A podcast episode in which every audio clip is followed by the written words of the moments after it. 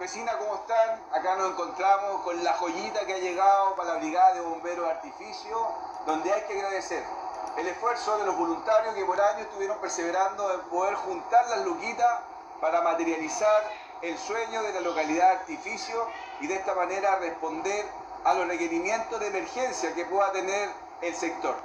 Es conveniente destacar que tenemos cerca de 13.000 habitantes ya en el sector de Artificio y con el esfuerzo también municipal se logró juntar la cantidad necesaria y de esta manera poder adquirir esta hermosa máquina que era el sueño de todos los brigadistas y también de los vecinos y vecinas de Artificio.